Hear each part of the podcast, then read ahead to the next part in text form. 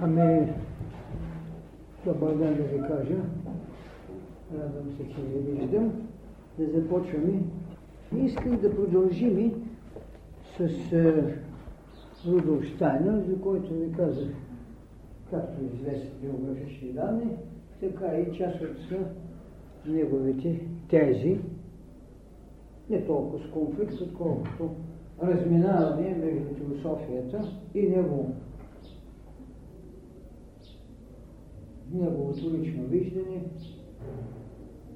и учредяването на това, което влезе вече в нашата философска, религиозна и културна мисъл, антропософията.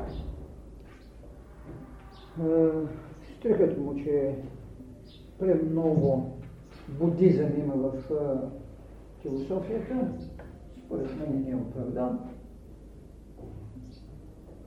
Безспорно не може да се говори за окултни школи в никакъв смисъл и в никакъв случай, само като центрираме върху едно учение или една религия. Логично е да приемем, че преди да дойде християнство и неговият езотеризъм, който разбира се много малко, много малко е известен, въпреки че самата госпожа Ани Безанца написа един труд езотерично християнство. Има го твърде интересен, с много неща, според мен се разминава, но това се не е на работа. Логично е тогава, преди да имаме християнството, да имаме и други религиозни съзнания, които са направили не само вероисповедност в душите на тези, които ги изповядат, но и свои концепции, които не са били давани на публичната трапеза, само в един посветен кръг.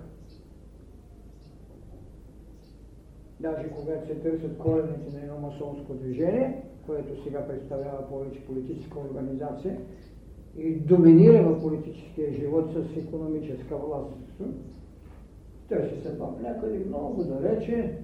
Даже се счита, че архитекта, който е направил Ерусалимският храм е масон.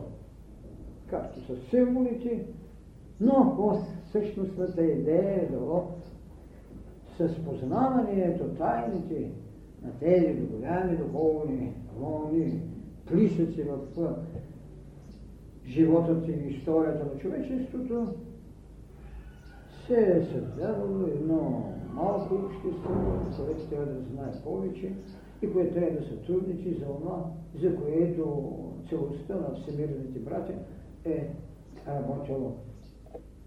Всички в името на великата тайна, всички в еволюционният поток, заради съвършенство на човека, в служение на божеството, което са изповядали, а безспорно тези окултни школи, даже и тогава, когато имаме толкова пъстро и толкова наситено с божества митологично съзнание, все пак те са знаели само един. Дори един Орфей много смело, смело ви казва, нали, той търси поминение между Аполон и Дионис, а същото време казва, има само един, той се казва Зевс. Виждате, те са знаели, посветените са знаели, но така градацията на съзнанието, с което се изгражда, е налагала мнозинството да си има, да се казва, своя божество. Ето защо Рудолштейнер, независимо от своите търсения, в конфликти или в примирение, създава обществото на антропософици.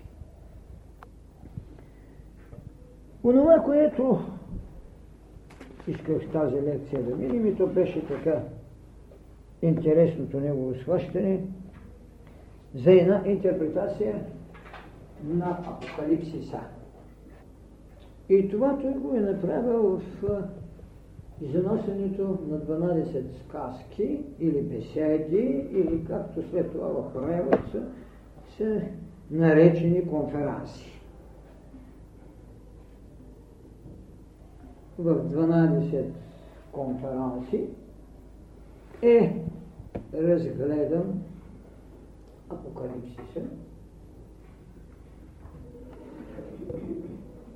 безспорно, това, което не може да бъде отсъминато, това е един общ поглед върху света като физическа даденост, която безспорно за всички посветени е, е физиономията, демонстрираната духовност. Така че цялата природа е на демонстрация на духовните пулсации. Не става въпрос дали една доктрина ще каже, че това е еманация, другата ще каже, че той е сътворител, не е еманирал. Защото православието, което наследява юдейската доктрина за сътворението, не говори за Бог Отец, който еманира, както говори религията и философията на Индия, персийците, те ще ви намерят златна кокошка, златна патица, златна птица, ще ви роди златно яйце. Но две контрастни идеи за сътворението и за еманирането. Но и в двете стои едно нещо безспорно. Това е, че този свят, който ние наричаме видим, сетивно осезаемият, за това са били потребни пулсации, които трябва да дадат органи за възприемане. Какво са били пулсациите? Потиквали са. Оная материалност, която трябва да услужи и на функция. Да обслужи и на функция. Функция на зрението, функция на слуха, функция на осезанието. За тях безспорно се е работило да се направи орган. И много пъти съм казал колко хиляди години, колко стотици хиляди, колко милиони са били потребни, за да се даде зрение. Слуха е предшествува зрението. Зрение пък, което, както банално вече повтарям, индивидуализирано, отвлечело човека от стадото, защото той се оглежда и вече вижда. Иначе е слушал, но не може да се отлъчи. Значи имате една функция, която иска орган. Затова се е започнало с осезанието, с слушането, с зрението, това с интуицията и така нататък. Човекът има сетива, ще се умножават. Затова и в голямото деление, където са дадени седемто печата, където са дадени тайните на книгата на живота, ще намерите идеята за седемте тела. Ще намерите идеята, ако щете, за седемте чакри. Ето тези тайни не са могли да бъдат дадени друго яче, защото познанието е било твърде далече. Осезанието ни ми е давало всичко. Очите ми се ми могли да видят по-дълбоко. Слухът не е могъл да улови музиката на сферите. Ония тръби, които в апокалипсиса звучат и дават гневът или се буждат нещо друго. Очите не могат да ги видят, очите не могат да ги чуят. Има ли песен на сферите? Има. Има, но ги чуват други. А ние чуваме еди колко си там пала или деца.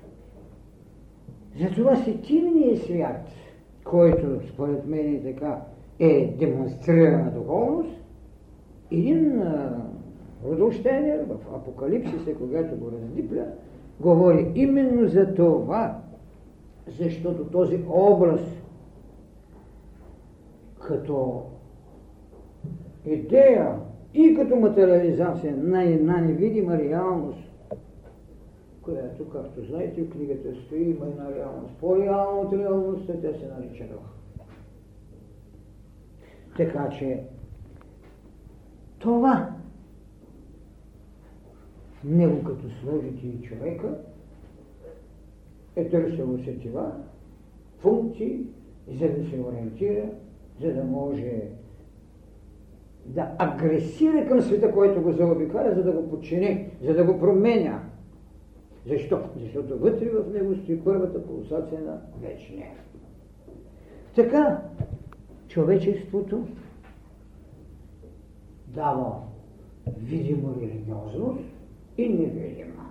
Тоест, това, което наричаме езотеричност или окултно. Значи, вън от знанията, които получаваме, ние имаме още един усет, който се е разгръщал, който е разтварял човешката гръд, там някъде да намери своя орган. Разбира се, че ще го наричат сърцето. Други ще го наричат след това чашата, която дава универсално знание на една пробудена енергия в даден орган, център, прочее. Така, идеята за една спиритуална материя, една спиритуална жизненост в светът, чрез насищането от това, което наричаме вече божества, по теми. Ние ги удохотворяваме, като им даваме пулсации и след това да почваме да ги изповядаме. И ги упражняваме. Зад тях обаче винаги ще стои нещо по-велико, което им дава знанието, устът, а след това вече и употребата. И понеже ведно с пробудата, не всякога и стойността на защитата на откритата тайна и на незлоупотребата върват паралелно, започва да се работи върху моралната стойност, която нарича заповеди, закони, правила, таблици на съдбата, както го наричат шумерите, таблица на съдбата, десете Божи заповеди прочие. Ето така. Така можем да кажем, светът започва да се спиритуализира. Обаче в неговия стадий. Онова, което е по-велико, се дава само на тези, които са могли да приемат знание, с което няма да се употребят. И така се създавали мистериалните огнища. Създавали са мистериалните школи, през които трябва да се мине. И какво ще трябва да се пречисти човекът, за да му се даде утвърдение на едно знание, с което няма да злоупотреби. Затова навсякъде нали, ще намерите тази потреба за чистотата, тази, този катарзис, както е наречен. А след това вече съзерцанието, с което овладено, може да го преварите. Така че фактически, когато Рудолф Штайнер започва да разтълна Апокалипсиса, той е наясно, че светът е спиритуален. И понеже другояче той не може да бъде уловен, нямахме нито отработеното тяло, което можеше да има орган, в който да ви дава знание. Нямаме отработеният етерен двойник в тази сигурност, с която може да запечатва външните белези, нито астралът. Ето защо се е създавал начин на възприемане не чрез видимата предметност, а чрез образа. Тоест образ символ. Ето ви тук червения кон. Ето ви ричия кон. Ето ви бледия кон, който ще носи косата на смъртта. Всичкото това има плътност, но още не е била отработена, за да може човекът да го освои. А човекът още не е изтънчил възприемането си със своя ум, за да погледне в мисловното поле и да види този кон. Да го види не като кон, а като енергия, която работи. Не чашата да грева само, Не седим тя печата, а седим тя чакай да видим. Ето защо на човека се дава да символи. Човекът не е могъл да види двобоя между дух и материя, освен в един кръст. Да, му един символ. И му казват от този символ разпнаха някого. Кого? Разпнаха на физическа материя. Защото дух не може да бъде разпнат. Но той ви символизира двобоя между дух и материя и в който духът е повелял.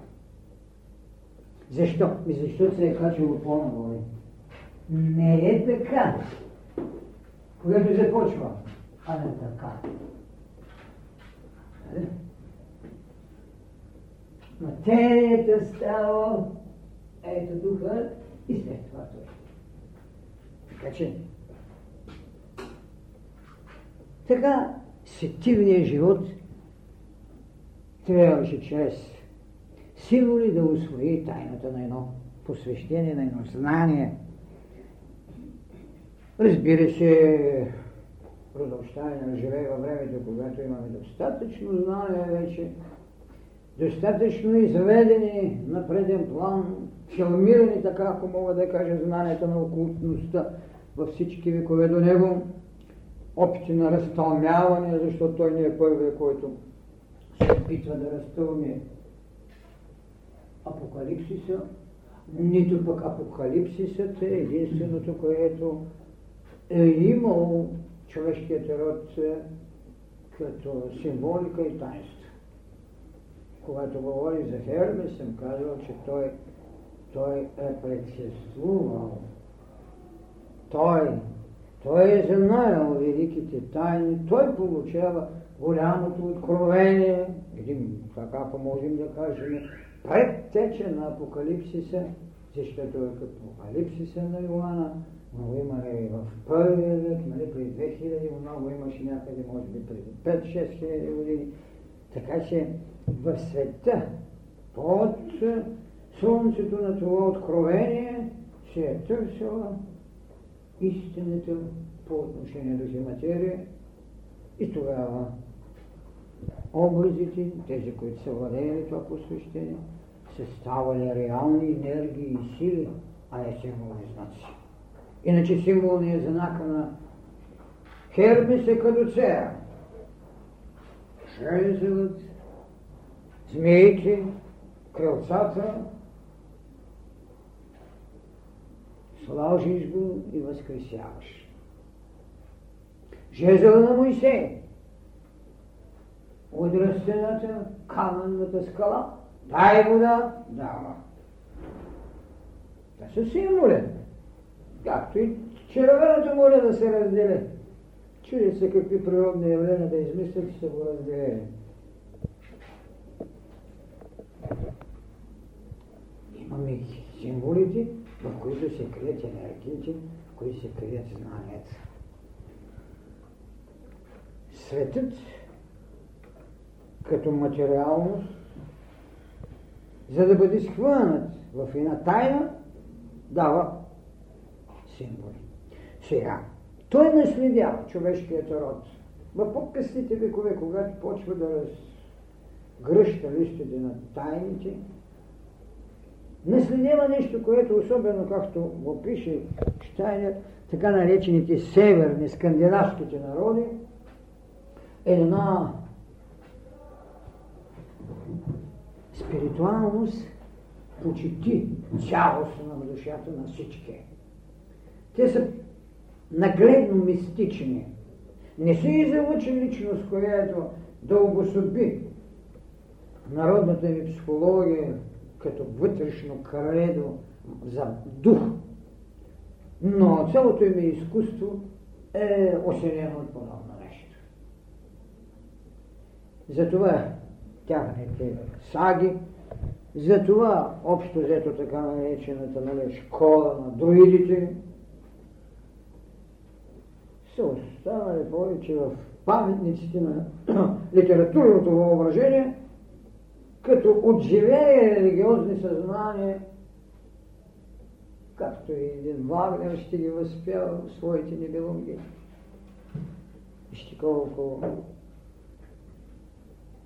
мъка е живяла човешката душа, за да се добере чрез своя ум до някакъв символ и след това да го направи литературен образ, за да го възприеме и той да живее с литературния образ, без да почувства вибрацията на истината. Е, но така е. Всеки лъч носи по нещо да събуди нещо. Така Рудолф Штейнер намира, даже един епизод, той разправя точно този епизод, своите пътувания в сказките, как когато е отишъл в скандинавските страни е намерил точно тази народна психология, живееща с вяра в това, което се наричали духове, тяхните духове, приказките, сагите, как митологията в съзнанието на древна Тракия, митологията в съзнанието на древна Елада, на Елада, другаде. Как хората осезаемо са знаели за божеството си, само като го пипат, само като го виждат. Но вижте, тук специално Елада не създава народна психология. Не. До такава степен идва едно увлечение, че обикновеният човек бързо да се обяви че императорите пък непременно трябва да бъдат обявени за богове. Което е една кражба на енергия, която за съжаление не обясня, защото когато един човек, какви са били императорите, иска да се обяви за божество, той краде една енергия на социалната общност, в която е, вместо тази енергия от божеството, каменно или някакво друго, да, се, да я вземе в народът и да създава народната психология на възземането, те я крадат в себе си. И не всякога са могли да се изграждат това висоти. Защото и Нерон се обявява за Бог и Калигула, Цезар, Александър Велики, за тази кражба на енергията от разряда на небесното знание никой не се е сещал. А трябва да се види. Защото когато искате да акумулирате енергия на всемирността, трябва да е в противоречие с това, което като принцип казах. Няма цел, има служение. А император има цел да бъде император Бог, а не служение. Тогава консумираната енергия е крадена енергия от необходимостта, както на еволюцията, така и на социалната общност, която е. За съжаление, разбира се, ще не тези неща не ги видям. Не, то не можеха и да ги видят. Но, психологията на народа, който създава в северните страни, защото като вземете тяхните автори да ги четете, ще видите, затова на времето характеризирах така наречената масова психоза от това, което нашите народи, специално може би само наши, 40 дни след Възкресението има един поздрав. Христос възкресе. Изчакаш ответния да каже наистина възкресе. Това е, този поздрав е една психоза. Една много интересна. Ти даряваш. Ти внушаваш. Ти принасяш. В личният, социалният, защото когато се събрани в църквата, вие имате една социална общност. Вярващи или невярващи, някои от запани отиват. Но ти внушаваш, ти даваш, ти казваш, той възкръсна. За да не бъде кражба, ответността, която прави равновесието, наистина възкръсна. Това е голямата тайна. Затова винаги съм го наричал това голямо, наистина голямо битие на човекът, продължение на 40 години да създаде психоза на душевност, която е минала над елементарното, над елементите на човекът надземното. Защото да кажеш, онзи умря, това е логично, земята ще се го вземе и някой друг, но да кажеш, че възкръсна е вече живот. И той добре го характеризира Христос. Аз съм възкресението и живота. Вижте, такива фрази има в Христовото знание на, на човечеството, че те да направи, че се е научил да чете. Не, никой не ги мисли тези неща. Абе защо не че това? Къде е тайната? Аз съм възкресението ми в живот. Ето заради това. За да се опазим от тази кражба на енергия на вищо, което не всякога може човека да я понесе, и той понякога не става въпрос, че на празно изкабява. Става въпрос, че с нея демонстрира. Аз, император Цезар, ставам Бог. Александър Велики. Да, но следващия път е обикновен войник. Това му е превеждането, няма нужда да го казвам кой беше. Така, трябва да намерим начини да видим как в тази масова психоза се създава освещаване на вещата, на вещта, на материята. Не е имало някой, който да знае, че материята не трябва да се освещава. Много е лесно да кажем и свети мощи. Свободи, но този, когато ни се свети, няма ли да станат и те свети? Затова този, който ги е осветил, дарява енергия на този, който отива при него. Това е служението. Защото иначе няма саркофаг на свети мощи да стои само там.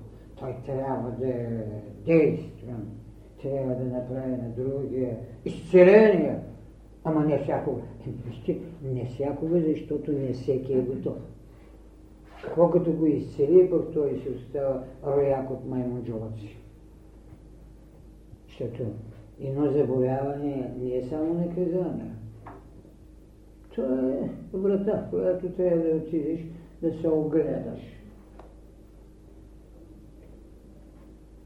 Там и като се видиш, че имат нужда да ти извадят един зъб, а като се нужда, ти вадят зъб, ще да умре някой близък, а да питам, какво ще правиш? Така че идеята за удохотворяване на материята или психоза в обикновеното масовото е другата възможност, която аргументира поведението да се въведат окултни школи. Защото трябва някакво око, трябва някакво слушане, а да не говоря за това благоволение, да кажем и както е казано, усениме. А още по-великото, защото аз ги разграничавам между пророчеството и откровението. Пророчеството е действие отвън, откровението е действие само свише. Така, ние ще стигнем до състояние, когато езотеричното става потребно, като стълба в освояване на света. И тогава ще се разкрие на познаващия тайната, ще се разбере, че човечеството не е поселник само на тази земя, така както скрито е казано в книгите на битието, а то има и на свое предшествие, има своя начален пулс в Сатурна, Слънчевия период, лунния период. Ние ще разберем, че тези бродници тогава сега са тук, облечени вече в една друга плът. И връщайки се като миналост, за онзи атавизъм, за който ви говорих, ужасният атавизъм с голови да мушат плътта в хиперболската раса, за да я събудят, за да почне да си създава памет, от паметта после да се връща. Това набиване на хол е живено състояние на нашите плът, която се е правила памет И това за това наричам в модерно време, когато правят тези неща, един атавизъм. Човека ще се освои във всички периоди, в които е минал, когато стане съвършенно цялостен. Тогава няма да изживява скръп, защото болка няма да има в осезаемостта, защото той го вижда и знае, а не да пробуди функция, която да му направи орган. И така, де-факто, ние ще говорим за материя, всъщност тя не съществува, ама съществува, защото са наоблекли. Това е другата страна на въпроса. И за дух, който е неуспоримо и непреходен.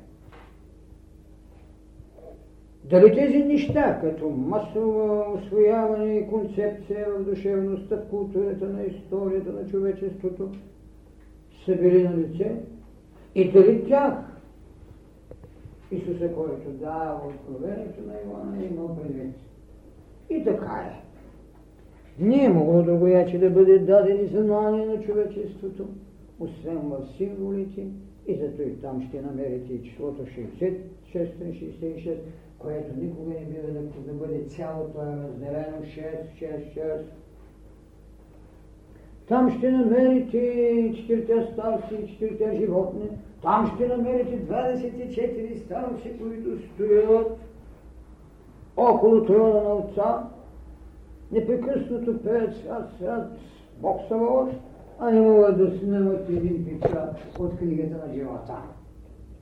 И какви старци, не? Какви великани са това? Те стоят около трона на отца, а не могат да вземат това. Трябва агнето да раздели. И това е, което окултното знание трябва да даде. И именно тук Сатурн със седем подкорени раз, Слънцето и Луната създават онзи човек, който може да изглежда скелет и сянка.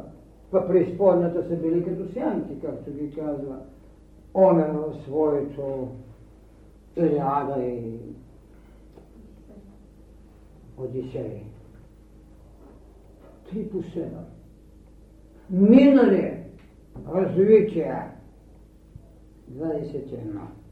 И три етапа, три раси, четвъртата корена раса, разбира се, със седмите привърши и започване на новото, военните 3, 21-24. Ето за това тези старци, минавайки през всичкото това, могат да стоят около него, но нямат еволюцията на това, което е четвърта корена раса, петата корена раса дава на човечеството. Третата да, защото тя почва да слиза, но, както казахме, голям ръст. И много, но до там. Вижте колко странно образите са били сложени в символи, за да имисират тайната. Циклопът има едно око, затваря Одисей, този шмекер голям, хитреца, но това е умънече, действие, четвърта корена раса дава ума, дама. И какво? Един Одисей успява да измами циклопът. Верно е, че го лишава от око, но не е било само окото, цялият е изтекан от тънкости, за да има понасене на това око. Но няма ли двете, които са индивидуализираната цялост? Та тогава, когато сега шеста колена раса ще имате трето око, то е безспорно вече цялостно знание. И какво бърза се под корема на един овен, седло по пипа, Одисей бяга. Как си ги мислите? Това са страшни неща. Виждате ли какви символи се дават? Какво знание има? И как влезещия му може да измами? Да не ти гре, онзи, който се е считал 5 метра висок, с око. Значи, една трета коренна раса с нейните седем поделения не можеше да се равни на освоени знания и приложни тайни с, да кажем, дори първичния човек на четвърта корена раса. Това искам да я да Ето защо много малко хора са могли да разтълмяват откровението. В знаците, в образите си има реч. Да се търсят онези ковчежите, в които са сложени тайни. Ще ключето ходи. Ама трябва да го имаш някъде. Ключето трябва да имаш.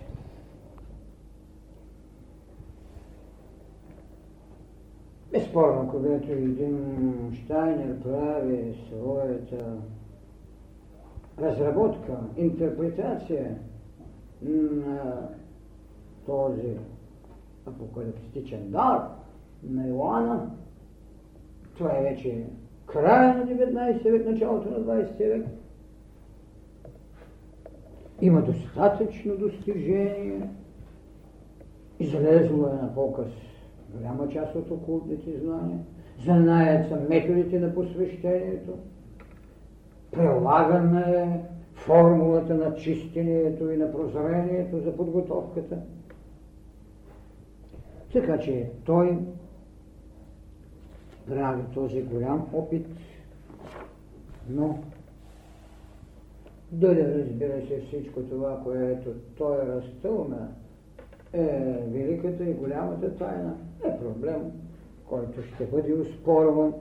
То не може и да се иска да се владее всичко от тези преходности в познанието, когато се слага вече езотеричното. Защо? Ами защото имаме пластове. Когато се говори за тази обща магия, този общ плисък върху душевността на човечеството в историята, ние пак трябва да кажем, че всеки според своята лична иерархия и своето лично служение ще получи толкова, сколкото може да понесе. Иначе не може. Няма откъде да дойде. Така че някои от нещата, които тук са дадени, могат да бъдат оспорвани. Той дава някои обяснение, че тази идея за разтълмяването или по-скоро за изпълнението на това откровение, в което като че ли повече преобладава формулата ще бъдете наказани, отколкото ще бъдете пратени да се развиват, логична за мен последица, независимо от това, че Иоанн го дава, логично е, защото и неговата плът, и неговият ум, и неговата душевност са били твърде много напоявани от юдаизмът като религиозно видимо съзнание, пълно твърде много съществност. Но,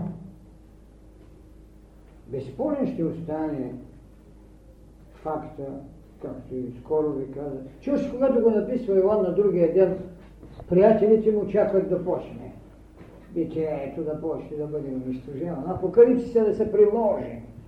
Айде, чашата, която ще загине твоя милион. Ето идва сивия кон. Ето десето рога.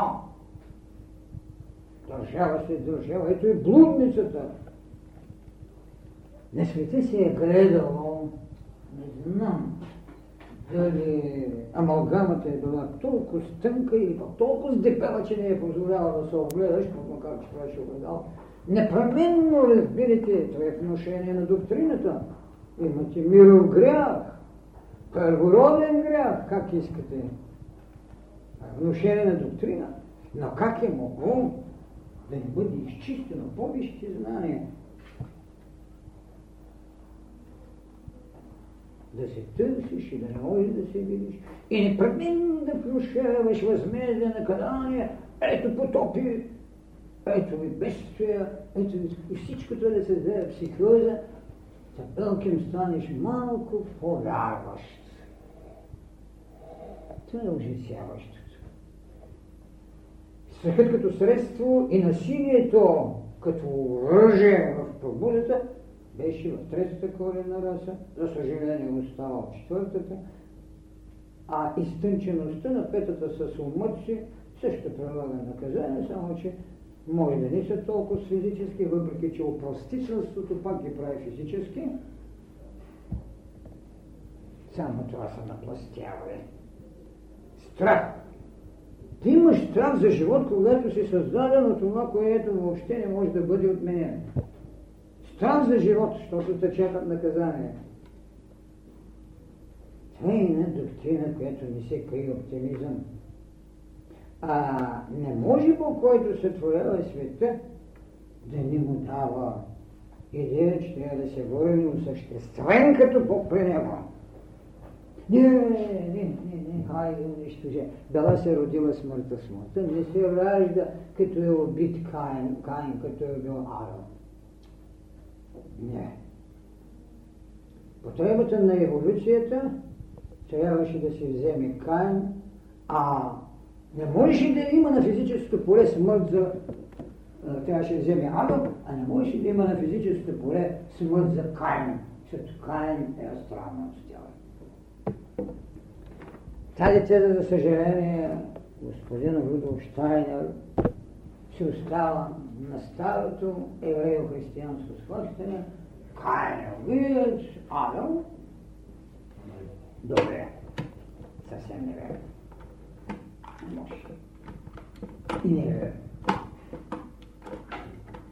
Защото смъртта като потреба не идва от това, което е направил Каин, че си е останал там обратно, който слезе долу, трябваше да стане на пръст. Пръст си взят, пръста ще отидеш.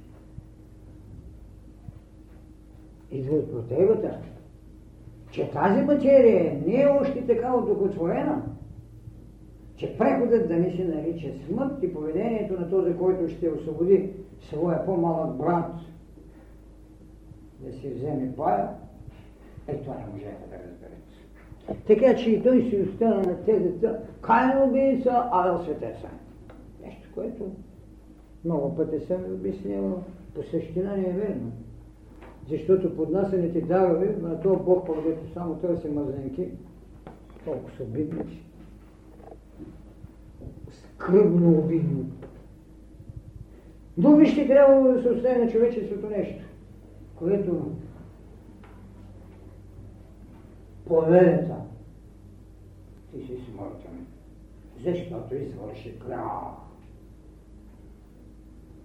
Не му се казва, че трябва да еволюираш. Ти ще променяш себе си. Тази материя ще я хвърляш, докато ти отново ще се прави друга. Това не му се казва. Още по-жестокото. Вързаха го там на едно место, да дайме хиляди милиони години. Така, идеята за мировата спиритуалност, разбира се, в 19 век се изрази в спиритуалните сеанси. Викат ги, ама като дойде те да умират, не искат да умират. Не признават пак, че уния са голи. Или пък до елементаризмът. Да ми месят чашки, да ми казват полуистини или лъжи. Етерната мисъл не е била, както е казано, в състояние още да разбира езотеричната или голямата истина в процеса на богосътворението и човешкото възземане. Не може. Даже и сега има етерни тела, които не могат да се освободят от своя атавизъм, а камо да бъдат сътрудници и съработници на човешките същества, защото още не могат да се осъзнаят като по-виша потреба от царството на земята. Тая междина, в която съществуват, ги удовлетворява. И така, иначе фактически създава се контраверсност. Покрай духовност и материалност. Антитези. И на кого трябва тогава това да го предпишем? В 12 век и 13 век има един изявен окултист Йохим Дьофлер, който тълкува Апокалипсиса тези могъщи духовни сили и в двата бряга, както казах,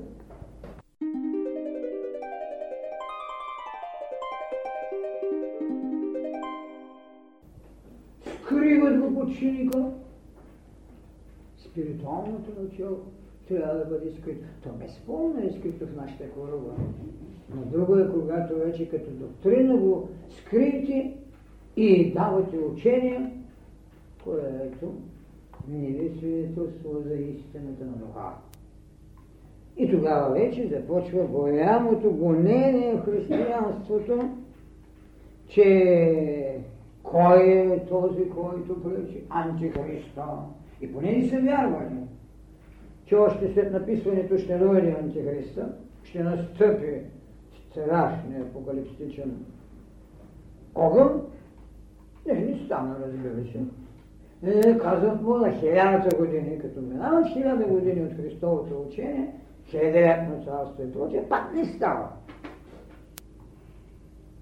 А, най-добре тогава. Ами тогава антихрист е папата. Аз най-малко имам да защитавам папата в институция. Но ето как се роди в Европа тезата Антихристът е папата. Сега много често ще слушате някои секти, които с амплуата на знаещи папата. Ето защо Западът, разбира се, парите дойдаха от изтока, написаха черния интернационал. Това беше другата нелепост. Но тя обслужи идеята на безверието. Служи в най-тежките години на двобоя, защото и онези не са толкова верующи, но поне казват, че са верующи, пък тези поне демонстрираха безверие. Но идеята за папа антихрист обслужи цялия атеизъм. Разбира се, това някъде от 12-13 век тръгва. След това дойде реформацията, ние ми го върнаха. Вие сте антихриста. Вие реформацията. Сега, тези така, любезности, които се разменяха, за мен говори това, което преди много време ви казвах, че реформацията се извърши без наличието на посветен. Това ще го намерите преди 10 години и сега, когато са описали някъде, ще го намерите. Реформацията се извърши без посветен човек. Тя направи добичето да куца. Затова не могат да му сложат самара на таинствата. Сложиха му три, след това ги намалиха на две. Сега може да се каже, че само камено имат известна почет. Онези папската институция ми го върна и каза Антихриста са тези, които отрекоха църквата, тези, които отрекоха таинствата, тези, които отрекоха ерархията в църквата, тези, които не палят свеще, тези, които нямат кръст и не се кръстят. Сега, ритуално кръстът, както се опитва реформацията да говори, няма нищо общо с тайната на кръста, за която се обяснява. Нищо общо не. Но бой е извършен. Знака е сложен. Символа можеш да го хванеш в неговата енергия. За съжаление, те и символа увиха в тъмни крепови и, и вътрешната енергия. И се получи едно модерно, религиозно, комерческо изповедание. Иначе са много интересни поведенията им. Докато са една малка общност, ще видите така бе изчистени хора, така нататък, ще слушате благи думи и всъщност от всичкото това комерциално и то именно върху духа. Обявява всички други вън от своето общество за сатани. Когато някой ви говори за сатана, особено когато ще го каже, че всички други са сатани, или както любезно се разменят епитетът антихристи, да знаете, че там има нещо гнева. Не само в Дания, навсякъде. Можеш да не си съгласен с едно изповедание, но не можеш да употребяваш безотговорно тази словесност, която много ме е смущава и съм реагирал винаги. Да те вземат дяволите. Питам го, защо не му каже да те вземат ангелите, да, да се вървиш оправен? Не да го вземели дяволите. Какво значи това? Това значи именно тази спиритуална енергия да я пратиш в разточителство, защото тази душа все пак има еманация на висши духовни енергии, защото там може би дълбоко някъде закопан пулсира Творецът ти. Не, да се взема дяволите. Мислете, където нещо се трябва. Мислите. Не е достатъчно само тази набъбналост. Така, така, фу, фу, фу. И като го разгърнеш, да казваше народа, дрипа. Мисловна. Ама пудра има. Е, хубаво. Аз съм се възхищавал на Грим. Е, е хубав. Грим но съм бил смущен, когато видя на гюртко сложение. Или тук на пудрено, че му снемете бръчки, като ги направят, че като текне някакво по. Вижте, светът може в неговата материална даденост да бъде надкрачен. Човек трябва да се надсмее, за да смути. Хубаво е подражателството. Онази, който се е сложила два гила тук, да гледала, че някой е много финно, че този грим е нещо великолепно. Да, но нямаш пособията, вкуса, тънкостта, осезаемо го знаеш, но не можеш да го приложиш. Работи да се раздвижат ръчичките. Работи да се раздвижи естетичната мярка, а не да си сложиш багрилото. Както много често. Бояди се ти някой вонел, като беше долу потнико, това че станал такъв. Това е душевната недаденост. И това е ми липса. Папата – антихриста. Реформацията – антихристи.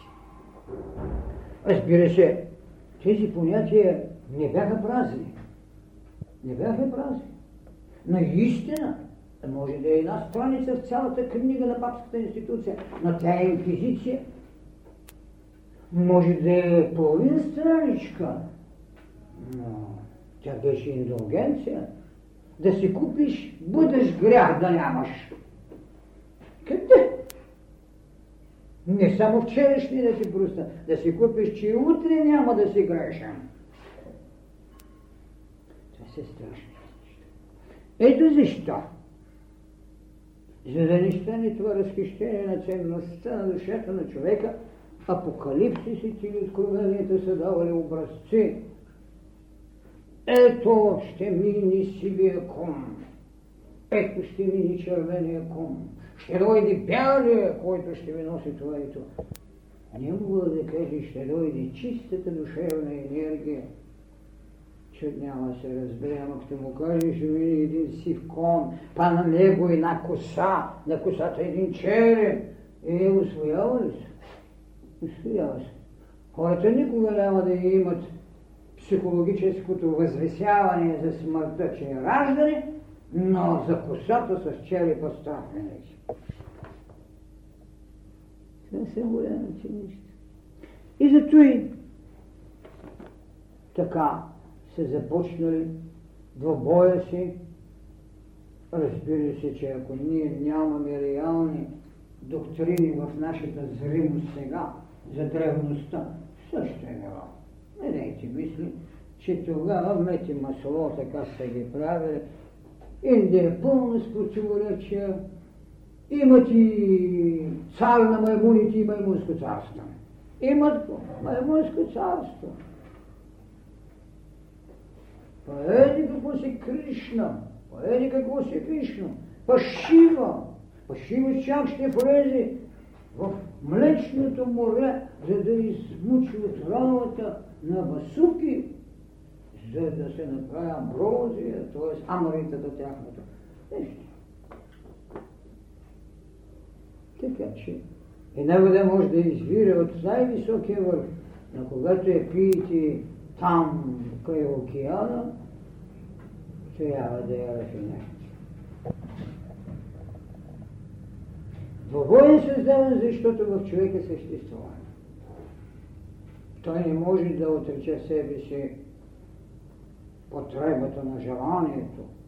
Много му е лесно да буде да каже, победи желанието и няма да го страдая и така, готово бе буде. Да. Но както виждаш, нали, 3000 години има го. И твоите още го носят. И върчат са мелничките. Но имат желание, имат и старание и така нататък. Друг е въпрос как да извадите живот на това желание или как да го степенувате в неговата преднамерена добра даденост. Защото той е роден в милиардите години, когато в човека е трябвало да повелне нещо за по-друго. А няма как нечувствителна плът, с растение мушка, ще тя нищо не чувства. Трябвало да се роди желание. Желание за пол, защото трябва да продължи поколението. Андрогина трябва да бъде разделен. Ето колко са тези Но много им е лесно, нали така? И за това ще се внася. Как да кажете, да кажем, образа на звяра? Той ще носи числото 666. Верно е едно, че шестицата, както и петицата, в епохите са имали различни енергии.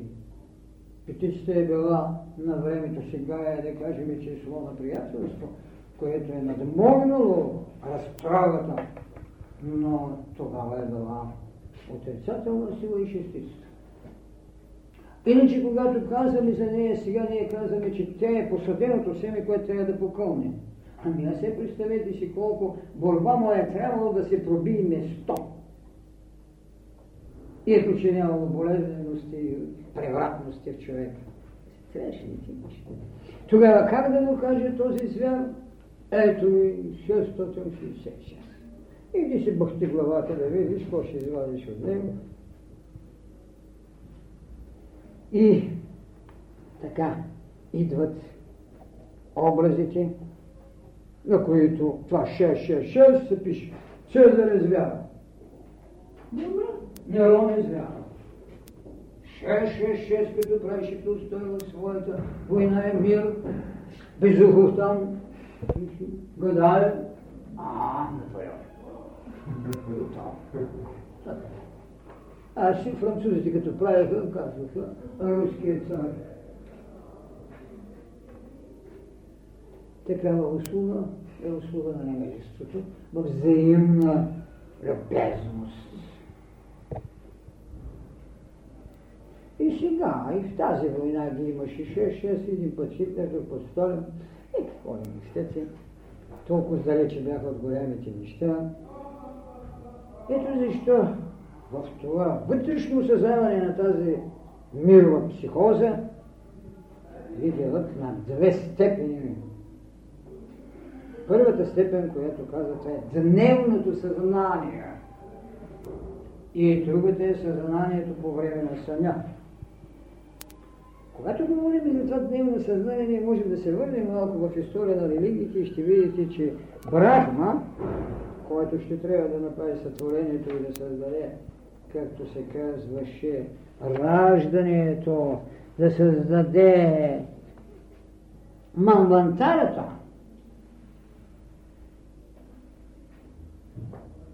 той има своите велики тайни.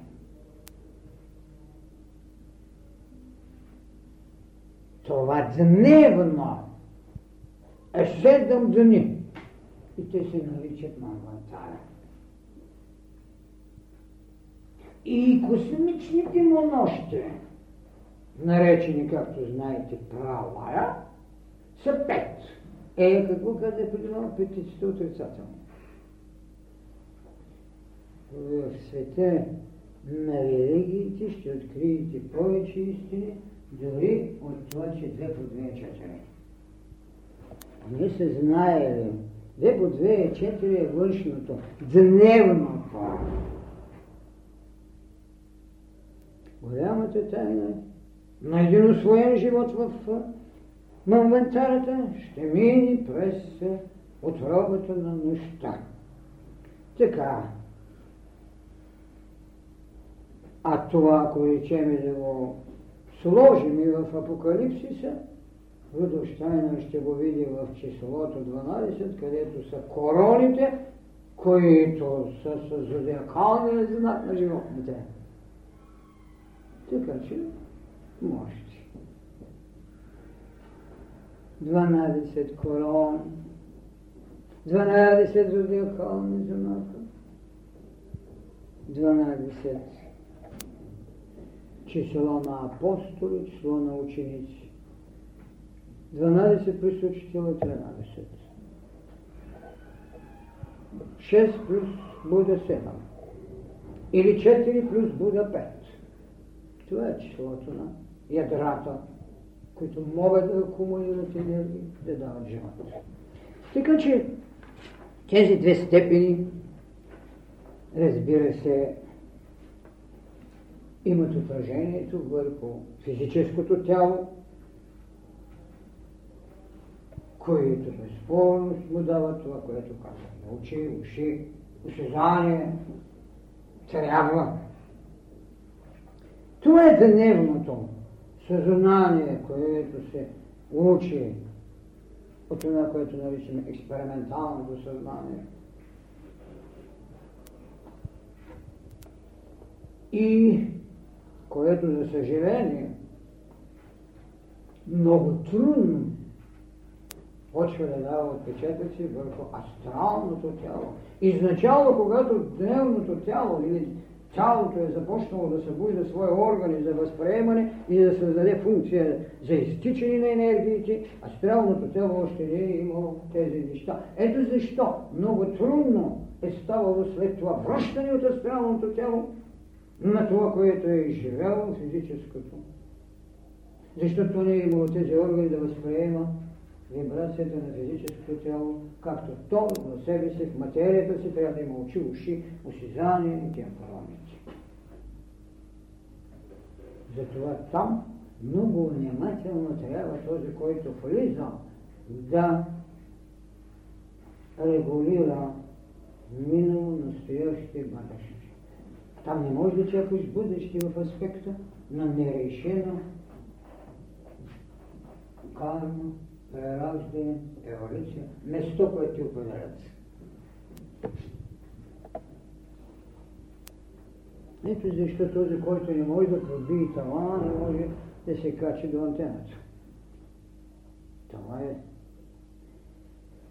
Така че съзнанието на съня от своя страна почва да работи върху това.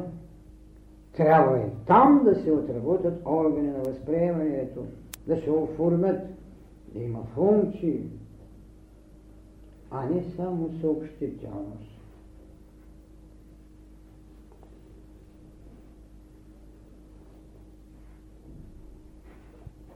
Затова в съня,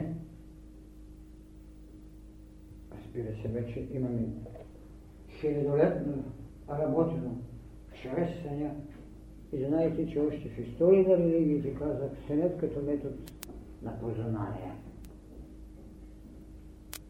Това е което ще бъде най-пряката и най-близката възможност на човека да влиза в астралното си тяло, т.е. това, което сега наричаме сън, и да открива познание, което то му позволява. Ако тук скоростта на светлината е еди колко си в секунда, там много повече, а за мисълта да не говорим, че и тук, когато я измерваме, нейната скорост е по-голяма от тази на Значи представете си тогава с каква възможност разполага човекът.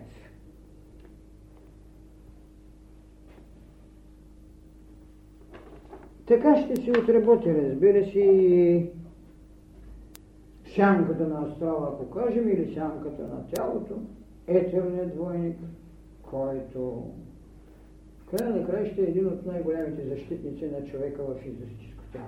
Той, който може да се изпречи пред този, който иска да ви унищожи. Защото много лесно той се отлучва. И може на злосторника само образа, който ще му покаже пред него, да го смути и да спре. Но това е голямият, духовният аз, който може да си играе своите тела.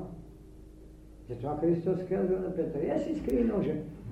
че аз като искам, сега ще извикам 140 хиляди ангели. Ще може да поставя един етерен войник и всичко ще да се оплаши. Защото може да го манипулира както си иска. Това е което човекът не знае, защото може много лошо да го употреби. Вместо да защити себе си, може да иска да унищожи други. И тогава вече идваме до големия риск. Така може в тази цялост на. Излетата енергия, за да се бужда човекът за прозрение, да се говори вече, че в този апокалипсис са сложени степени на познание, които човека трябва да освои, скрити за сега пред неговата възприемчивост, неговото четене, оставени само на вътрешното прозрение, следователно с това да ги направи и какво? Доброто начало на добрия път. Така че Апокалипсиса, за съжаление, не е разтълмен в своята вътрешна голяма тайна. Много неща дава господин Штайнер с тази идея за универсалността, за тези степени,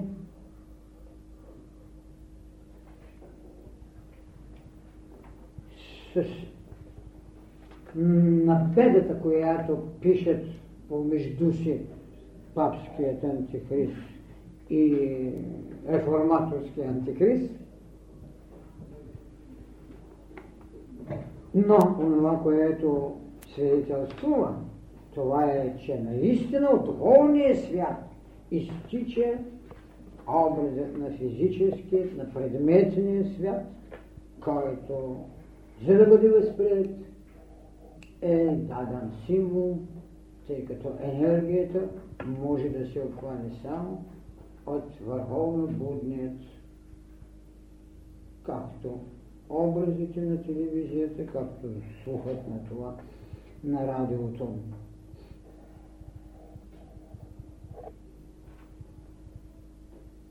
И той казва, че има три степени на посвещение, с които трябва да се изходи известен път, за да се получи известна устойчивост и познание, когато искаме да влезем в света на побища. Първото е това, което казват, вижда образа, символичния образ на духовния свят. Он не каже, виждам кръста. А, кръста е за това, да те измамят. Иначе те да каже, че виждаш двобоя между дух и материя. Трябва да се научи човек да вижда. Образът е даден, особено в религиите, когато дават иллюстрация, те дават образа. Другото е, значи, тези пособия, другото е, само първият си такова човек, когато трябва да освоява света, е слушането. Да, всеки от нас слуша музика, слушане, но е слуша от вън навътре, ама не е слушал от вътре навън. Песента на сферите, песента на гласните, този Хермес, дето остави този труд, песента на гласните. И третото, това е възприемане на духовното същество, да се научи да възприема божествените сили. Ето ви как иерархия в три реда, т.е. в три степени възприемането. Да възприемеш чрез виждането, да възприемеш чрез слушането и след това духовното ти същество от тебе да улови божествените сили. И в такъв случай вие можете тогава да се опитвате да разтълмите в тези три пласта това, което четете в едно откровение или тези иносказания, които четете в свещените книги. Безспорно, почти всички са написани в няколко пласта на елементарното, с което се знае, а в притчите на Христос безспорно е казано, аз ще ви разтълна притчата и така. Излезе сияч. Да, излезе учителя, който се Ама те си мислят сеето. Едно зърно падна на камък. Друго на някакъв път. Ентусиазма веднага Враните го изкълваха, дяволът, както обича да говорят, бил там и чакал. А всъщност някой с голям ентусиазъм, с голямо преклонение и след това дявол ще се го вземало и ще го заведе там, където се удовлетворял с иллюзията, че той вече може да отглежда хляб за знание трагедията. Може да пече хляб за знание. Знае как да го месе.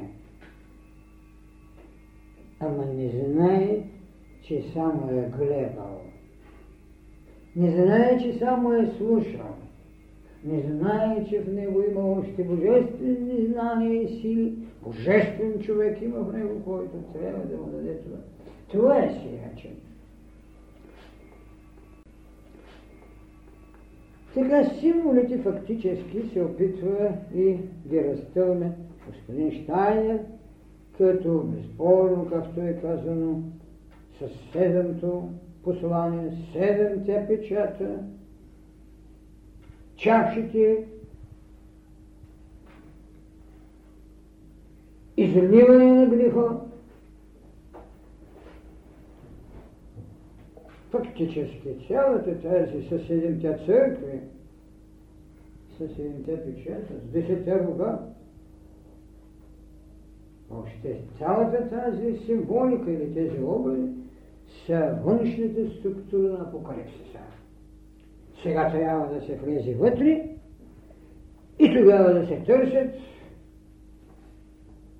знания, виждане, слушане, събуждане на божествените сили за освояване на скритото. И тогава ще ви даде четирите елемента на човешката природа, която какво формира четири души, четири групи от души. Е, уния четири старци, които забулват човека. Ето го физическата, група. Ето ви етерният, ето ви астралният, ето ви азовият човек. По различен начин, в различни одежди, с различна култура. И този, който се освоява само като физически, еми естествено. Това ще каже, не съм видял, не съм чул. Еми не си чул, защото се приведе отвътре се чул. Не си видял, защото нямаш будно трето око.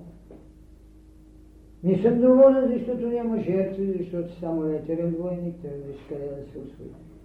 Но когато дойдеш до Аза, трябва да си знаеш как се упражнява съзерцание и съсредоточаване.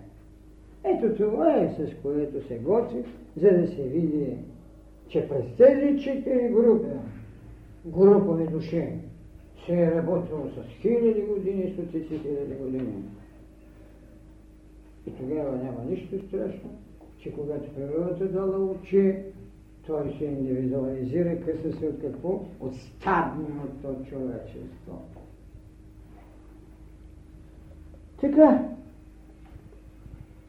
ще ви опише, разбира се, пак под християнско виждане, и юдейско, и рая, и ада. Ще види спящият Адам. Защо ще спи? За да отделят от него какво? Ева. Но в тези разкрития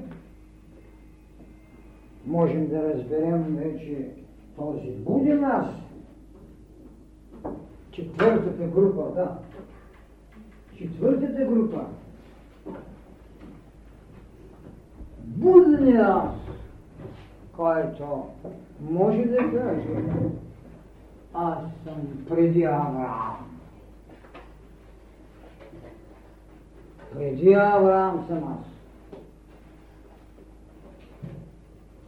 Само азът може да го каже. Не може да го каже етерният, астралният, не може да го каже физически. Но азът може вече да го каже. Той е изведен. Освободил се от тези четири групи стадност и във времето, когато се погледне, може да каже, аз съм сътворял светът. И тогава ще разбереме защо тъй отвърна Христос. Ти нямаш 50 години, па се правиш по-голям, по-стар от Авраама. Преди да бъде Авраам, аз бях в сътворението на света. От тук сега изведете другата тайна, за която също бягат от отговорност, така наречената Троица единосъщна, за синът, който е единосъщен и в същото време е постасен. Личност, но носи част от същността. Отец е само същност. Синът е и същност, и ипостас. Духът е и същност, и ипостас. Ето това също не можеха да се докоснат, но като идея, че азът е който може да ви разкрепости и той е упражнението на човека в своята земна присъственост, съсредоточаване и съзерцание. Така, можем спокойно да кажем че ще дойде време, когато тези символи ще бъдат един спомен, както каменните божества спомен в сравнение с Богността за един присъствен Бог, Син човечески, Син небесен, Божий. Спомен ще останат в човекът изживяното в първа група на животното, изживяното в растение, изживяното в астрали и прочее, те са били една добра услуга. Едновременно в идеята за божественото слизане и възкачване. Това са били. И тогава ще разбереме защо върху на небесна дега, където, както казах преди малко, корони 12 ще стоят, но тези 12 зодиакални знака, през които сме минали дъгата.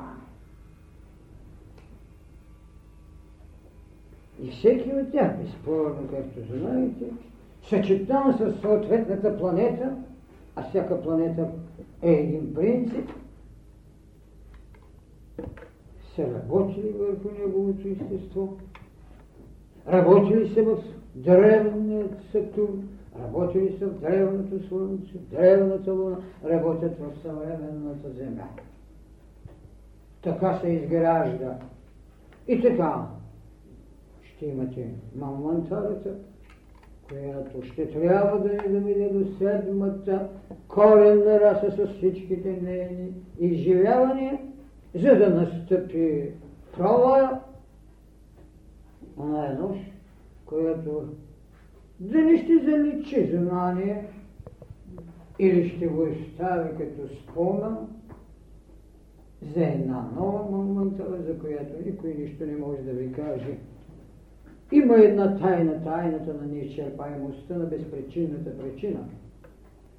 Дали ще остави това, което е усъвършенствано, дадено за нея и вън от нея, за да бъде пак в нея. И къде ще го прати? Така че планетите ще бъдат пак 7, макар че ги има 9, а Питагор още ви говори за 10. Но това, което е изграждало, за което са се раждали функции и органи, са седем, защото седем чакри имате, защото седем тела имате. Е, това не могат да ви го кажат, тяхна си работа. И тогава ще дойде какво? Ще дойде агнецът. Агнето.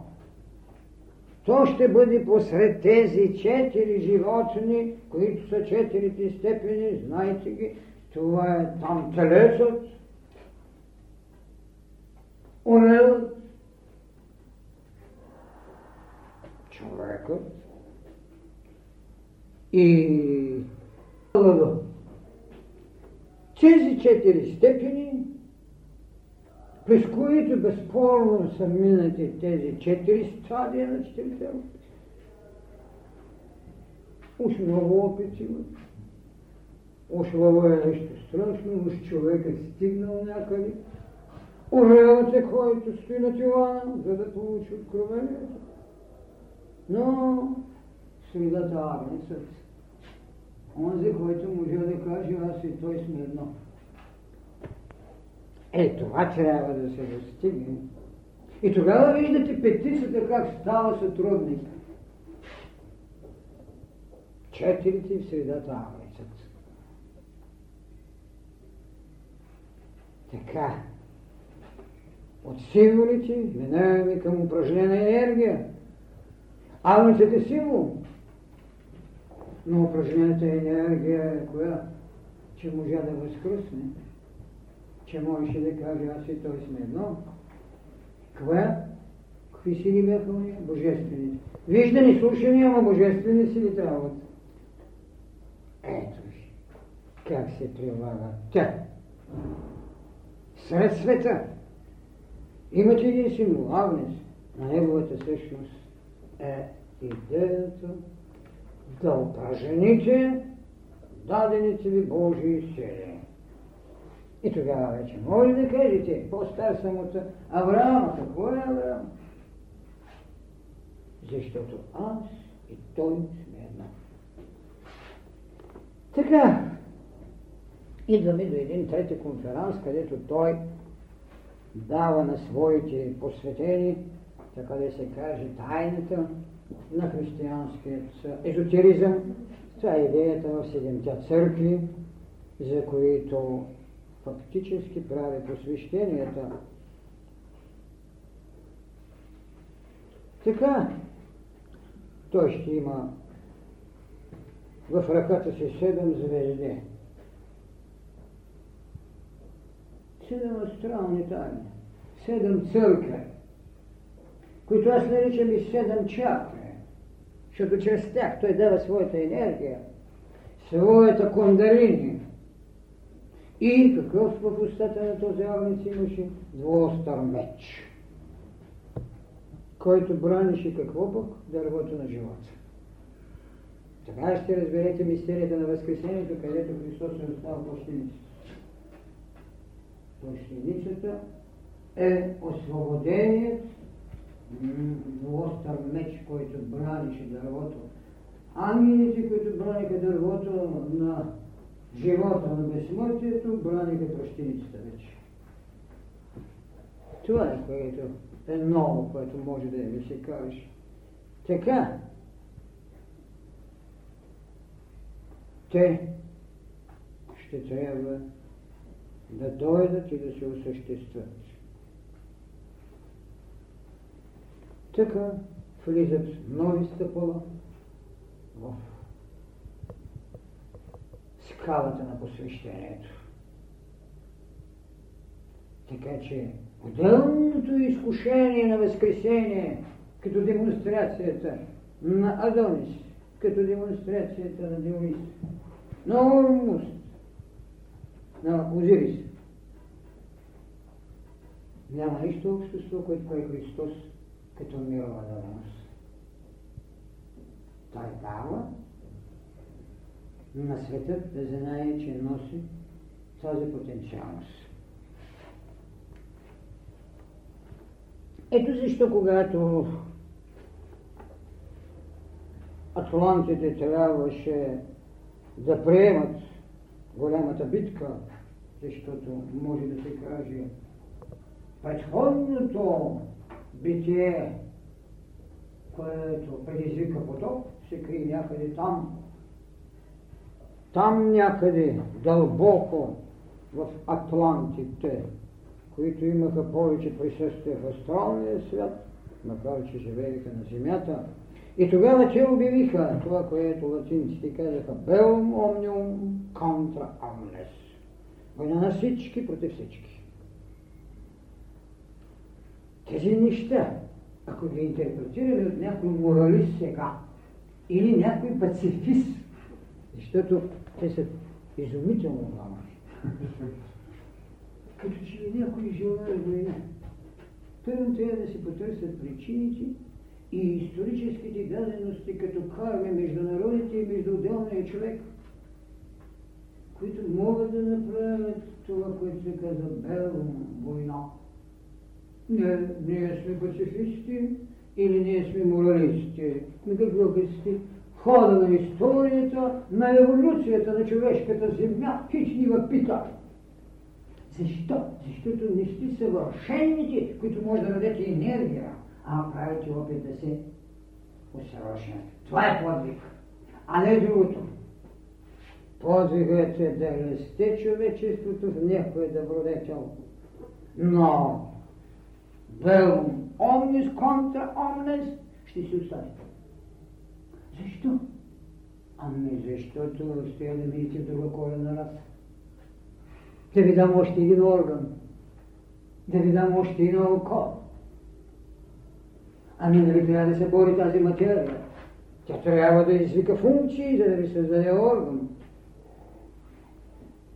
Хората забравят поради идеята за страдане, поради нагледността, че смърт има, ама тя всеки ден е. Не могат да видят ненагледното и вечно несмутеното живее.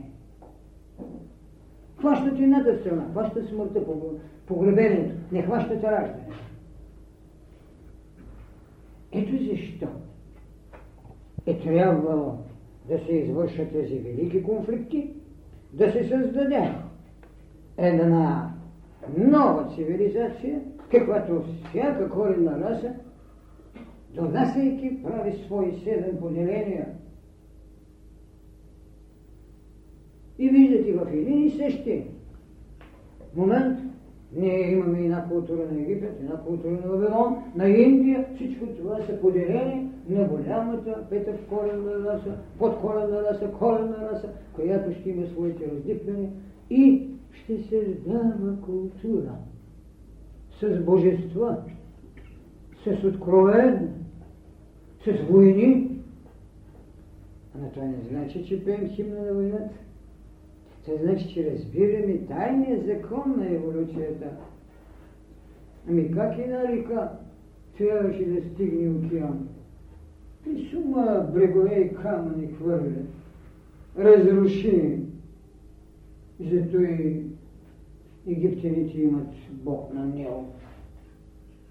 Радват му се, когато им е залял. Сега бързаме да ги коптираме, да ги изградим, да. Защо? Защото вече освоихме чрез ума си възможност да поливаме, а не природата да не залива. Трябваше да извикаме една противоакция. Ама природата с водите се не залива. Е, после това, защото просто намо се оставила, женим хубава жетва. Ама да, ама някой път идва и когато жетвата е. Събужда в теб отговорността да съхраняваш нейните дарове. Дар на огъня, дар на водата, дар на въздуха. Това е голямото. И какво става? Почваме да ги ограждаме, да се пазим. Ето, това не е ли една война? Да ограничиш водата. Умира. А, не, тя не умира, умира, умира. Но, трябва да бъде полезна и все по-добра. И там има морал.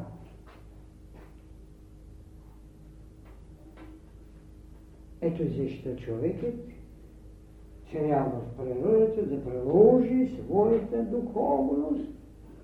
Та не е изненадата да го плаши, а пробудената инициативност да ражда плодове. На това е предоставено на човекът. Той е, който трябва да го природата.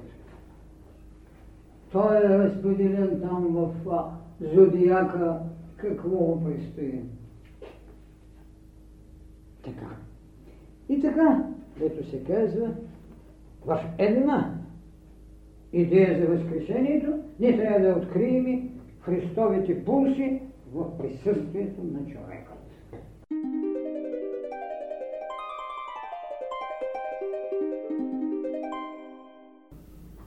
Са степени на енергетична даденост, употребена добре или лошо. Така, можем и да кажем, че светът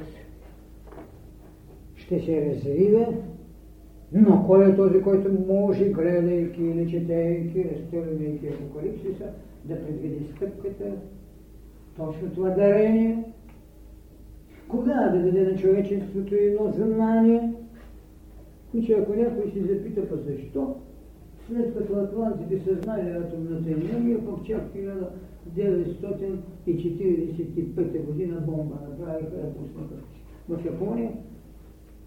И защо?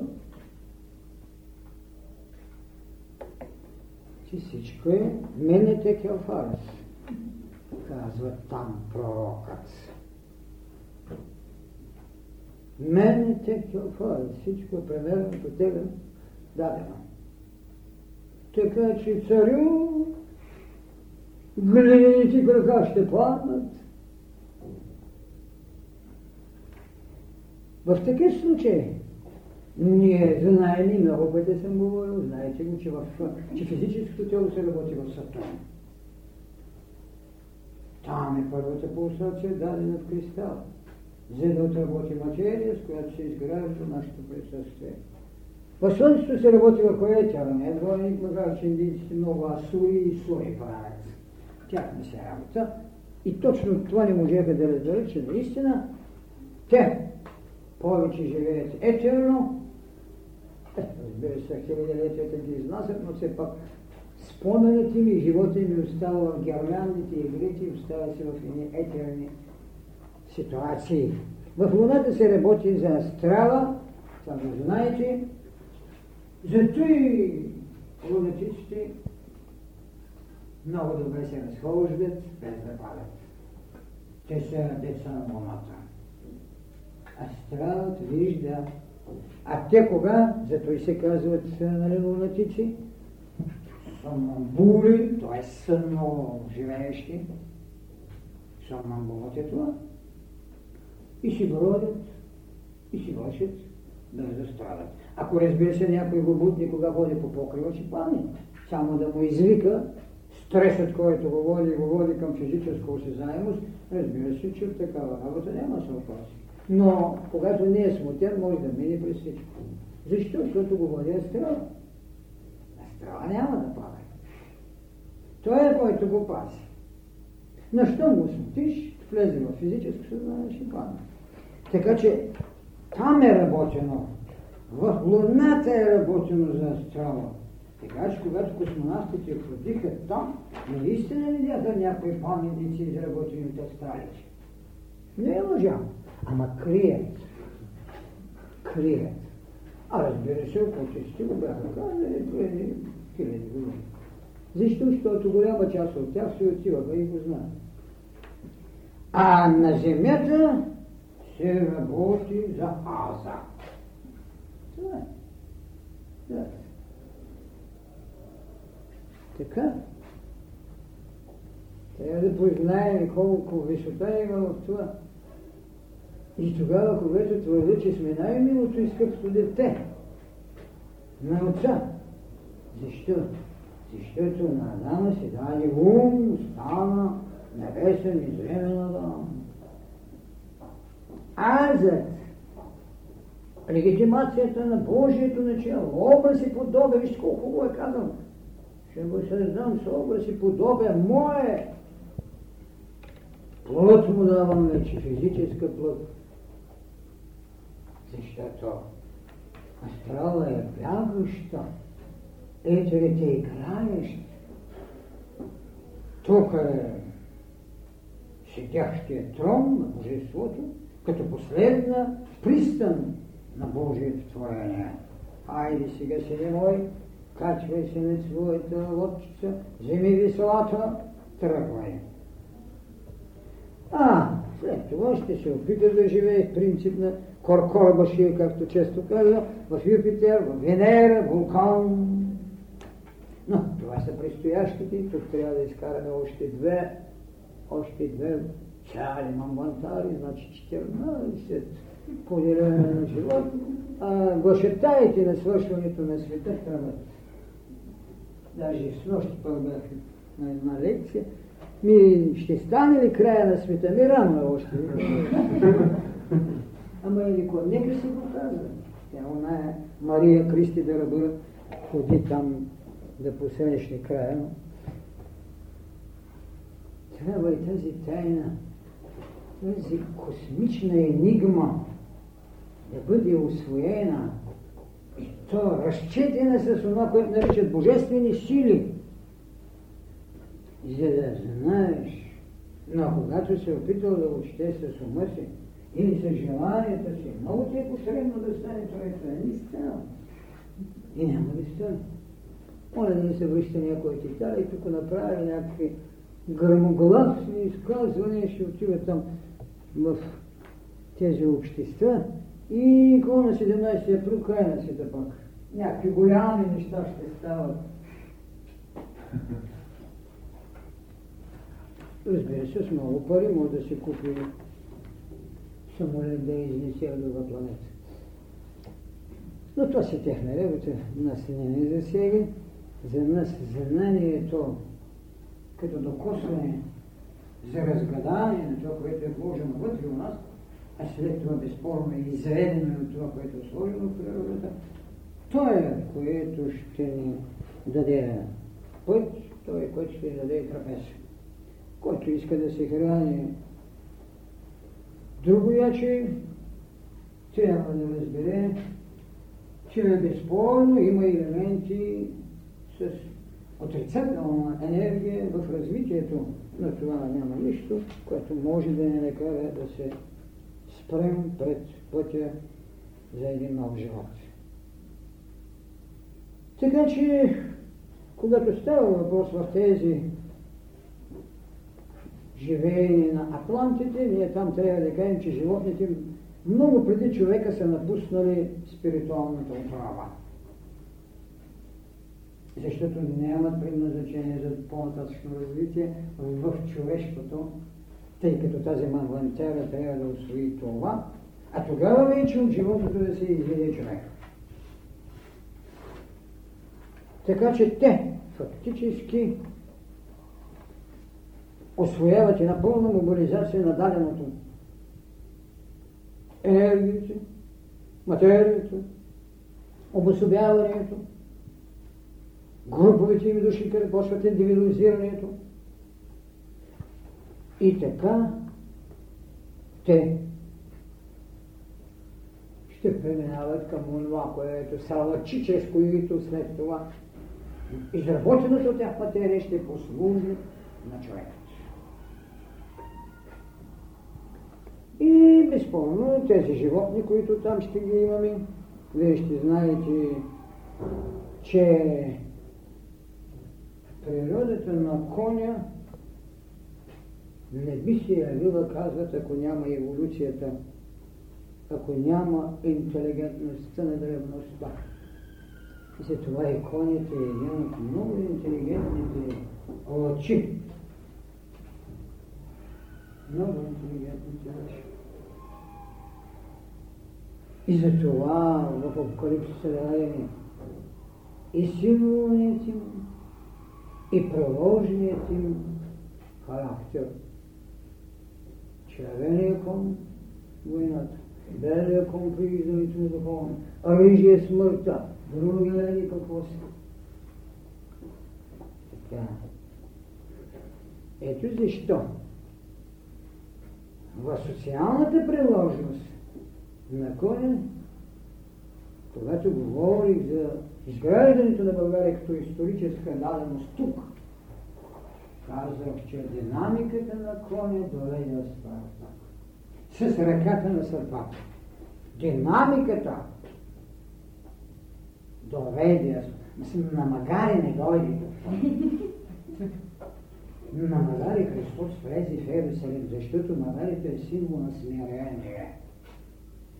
Смарух не идва със смирение.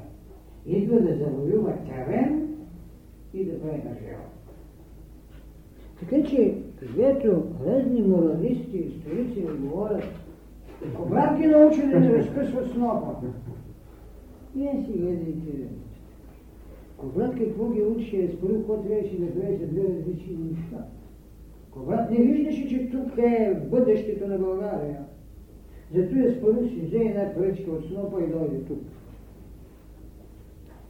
Когато и ми казах, че фактите са гробари, на истината те се обиждат, но не могат да разчитат, че съдбата е акумулирала енергия на духа, това предназначение за историческо битие. Това е. Тук трябваше да дойдат и направиха държава 700 години да взят в те жива. И не само жива, даде култури. Култури. Трагичното е, когато хората от фактите вместо тях да ги дебушират, да потърсят какъв дух е направил, не, те си нанизват история от факти. Все едно онзи, който иска да си направи гердан, не е разбрал какво, че вътре в мината е бисера, ми взел ръковината и си направил на гердане. Гердана на ръковините не е равен на гердана на бисерите. А той е вътре, вътре, вътре. Някаква маничка прошинка, буф вътре, когато искала да пие водичка, мината, нейните излъчвания, нейната киселина, олегава брашинката, така така и стане бисер. Бисер. И бисерът е създал мъка. Но човекът е благодарен, така, носи го, радва се. И това е духът, който може да ви донесе известни тревоги, но винаги победи. И истини. И така, така че конът, кон.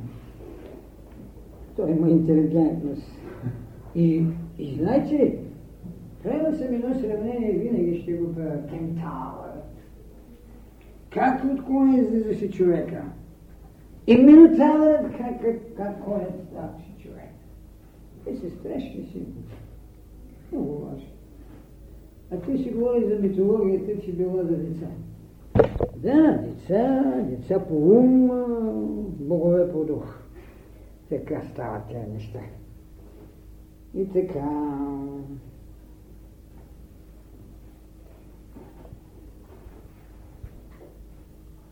Така, има съответните, както знаете, определения. Първият печат, когато ще се отлее, нали така, и ще се хвърли там течността. Той е на бял кон, символ на дух, духовно знание, интелектуалност на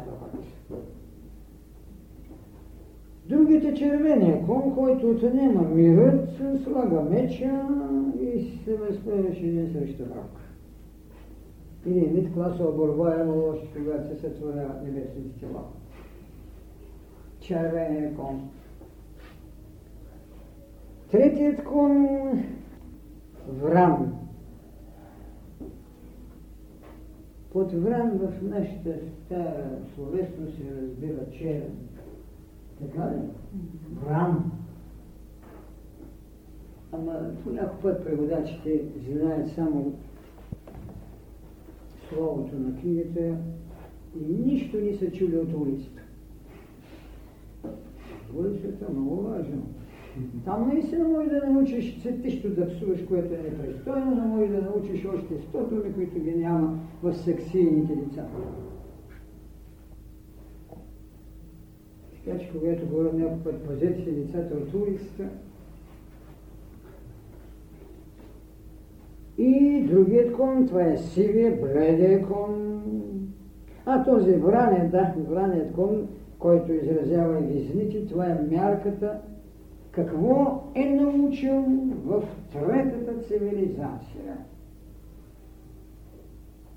която, както знаете, е баща на не, на африканския континент. Една култура, която предшествува нашата. Което е света по четвъртия корен раз. Чайно. И четвъртият печат, когато отворят, вие имате вече един сив. Сив, той е практически бледия кон. Бледия кон, той си има издач, той се казва смърт. Смърт. Така. Смъртта, която не дава тук възмездие, а просто прави изпълнява закона на еволюцията защото смъртта не е само закон за възмездие, тя си е закон на еволюцията, а дали ще бъде мъчителна, по-добричка, това е вече въпрос на възмездие. Иначе тя се изпълнява закона за еволюцията. Затваря една врата, отваря друга врата. Така че така трябва да се хващат. Когато имате петият печат вече, там какво виждат? Виждат под жертвенника душите на тези, които са заклани за Словото Божие, до кога каза Владико, не ще съдиш, дадени им са бели дрехи. Спини си на жертвите на служението на Божествения дух, така е сложено, че бялата дреха е техният символ. Да, но в китайската култура, това вижте сега пак културите как се сблъскват. Китайската култура бъдат белият цвят и цвета на смътника. Там скърбът с бели дрехи, не с черни. Хайде сега да ги възправим и култура срещу култура и ще видите как заветно пазят само своето си. После тук има твърде много еврейщина. Тя се крие в това. До кога владико ще ги търпиш, ще няма да ги съдеш. А Христос каза, простете. Така че Иоанн, когато е получавал тези неща, или много лошо е чул Исуса, или просто не е могъл да се освободи от това, което казвам, плът, което е напоена с кредото, с духовността на миналото. Така както е в апостол Павел. Апостол Павел е човека, който гонеше, човека, който получи пробудата, човека, който има идеята за универсалността на тази малка шъпичка християнща. Но в същото време посланието той не тъпка християнство с всичката еврейщина, която можеше да има. Като почнете от обрядите и свършите, разбираш, до коленищете за си. А най-страшното, точно еврейското, прости мене, грешника, изверга. Що за дума? Що за поведение? Изверга. Всяко последно почва с някаква такава потреба да бъде изверг, да бъде нищожество. Исусът те спря и ти каза. Савле, защо ме гони, след като съм ти избрал от отровата на майка ти да ми станеш апостол след езичниците? Събуди се, беше сляп, пандака те руските, събуди се. Кому е нужно да си извел? Кому? Културата. Културата. Липсата на свобода. От мирогледа, с който е изработен. Непременно трябва пред Бога да си извел. Това е вещената. Това е Старозаветът, който няма нищо общо с Христос. Но има. И тук. До кога, Владико, не ще съдиш?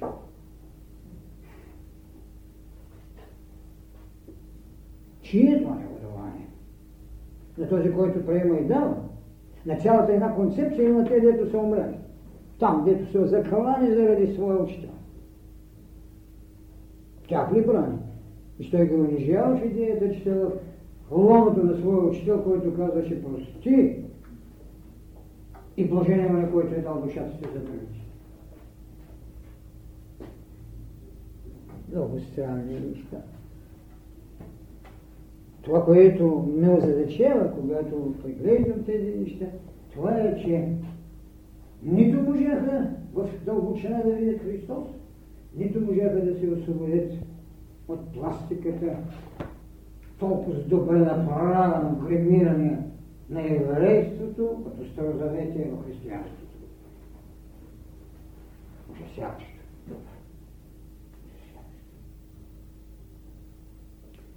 И така, в шестия печат, когато го свалят, ще се прояви голямо земетресение, трус. И слънцето тогава ще стане черно, луната ще бъде кървава, Слънцето и луната ще се разкрият за духовен живот. Там това, което те не можаха да приемат тогава. Защото духовността или това, което нарекохме божествени сили, те са присъствали във всички периоди.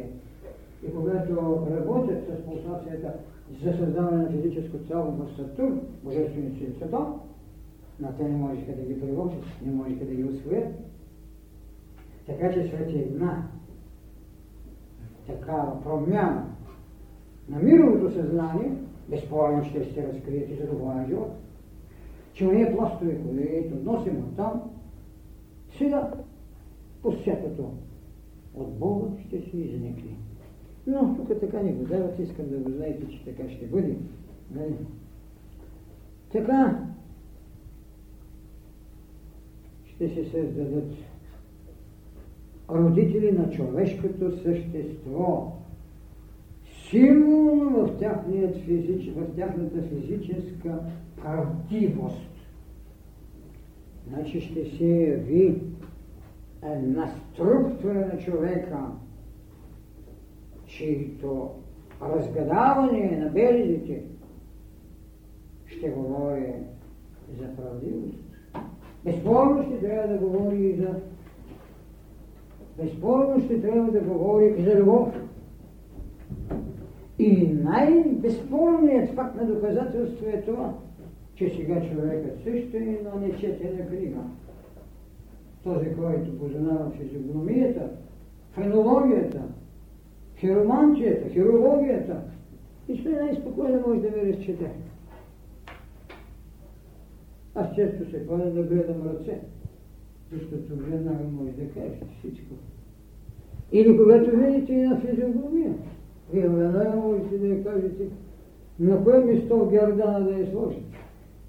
Така че вижте, тук има една истинска последователност. Ще се разкрие този духовен взор. И безспорно, като родители на човешкото същество, символно тяхната физическа правдивост ще бъде глептирана там. А идващите сили, които сега вече могат да бъдат събудени в работените преди на средства, ще почне да чертаят нови линии и нови пътища. Това е в шестият печат, когато ще бъде свърен, така ще бъде свърен безспорно и седмият където ще настъпи тишина на небето за половин час. И тогава вече какво? Видях, казва, седем ангела, които стоят при Бога и седемто тръби,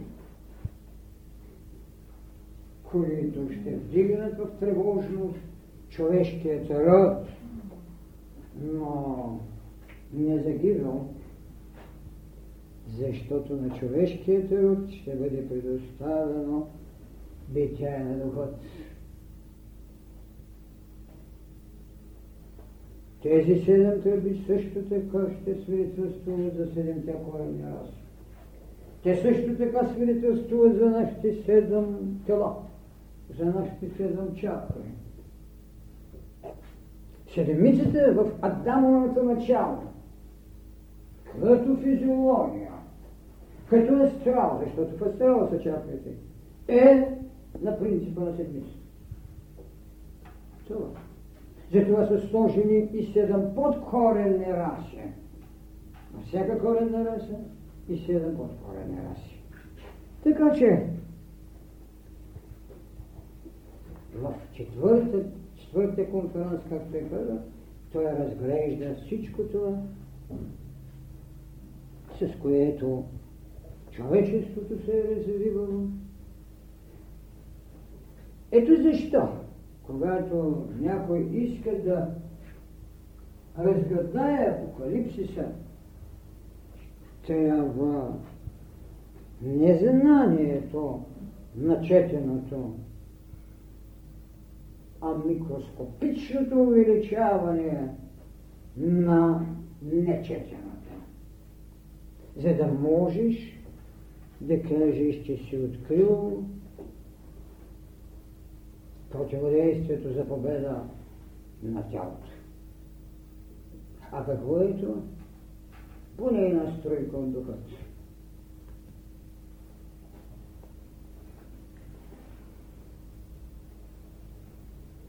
Когато космичната еволюция, минавайки през тези, както казахме, три коренни раси,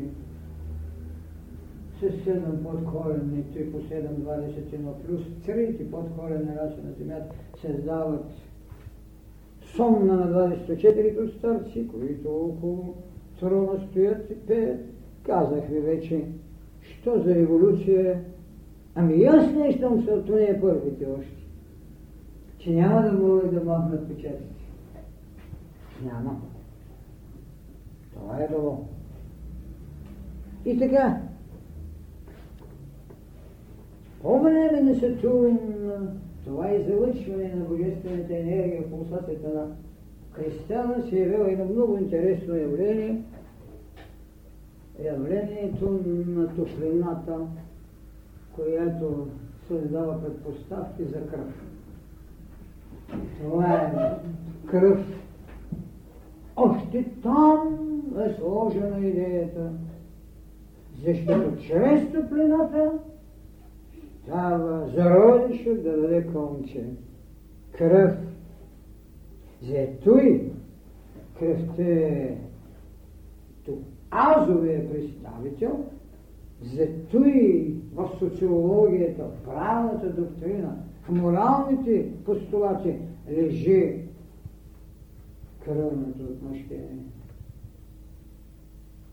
Кръвното отмъщение, за което след това и на правно съзнание, и на прорицание на духа, почва да го освобождава, макар че до сега ще стои кръвното отмъщение, узаконено или неузаконено, то се прилага кръвта, топлината.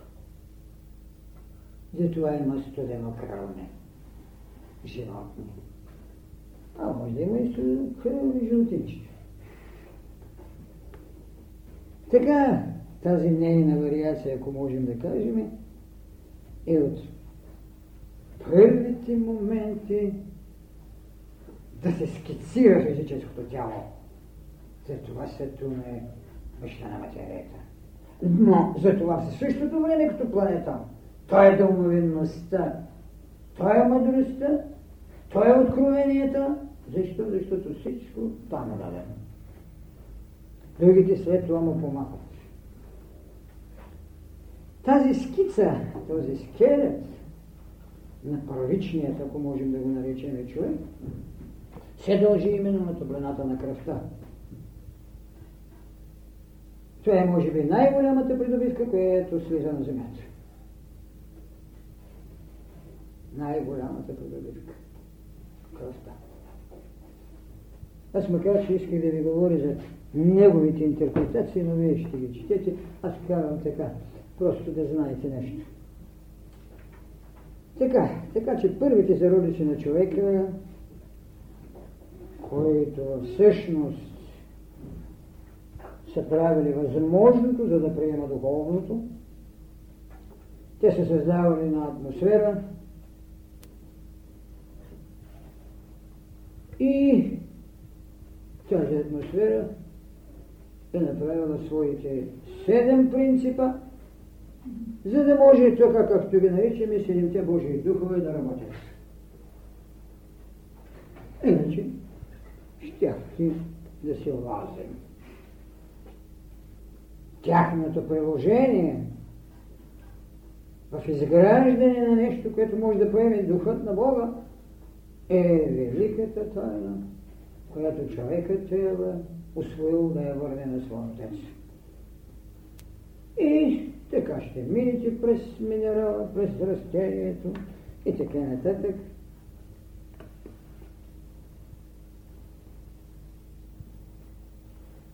Така, Земята фактически ще ви чака, чакала е милиарди години и милиони.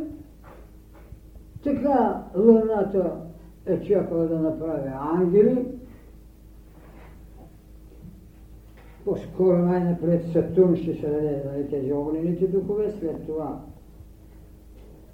Слънцето ще ви създаде архангелите, след това вече Луната ще ви създаде ангели, но за мен това, което е велико, че земята се създаде човек. Зато и много опорничево срещу всичко говоря, че човекът е по-виш, защото нито ангелите, нито ангелите имат имунитета на човека. Това, което човекът научи тук на земята, уния не можаха да го научи. И няма да го научи.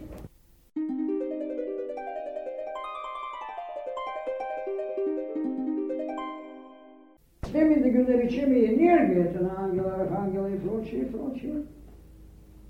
Ние сме акумулирали и получаваме по-възвишената енергия на лица, диханието. Адам да стане.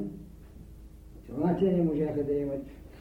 Така че, когато ще се опитаме да разгадаем цялата тайна на другите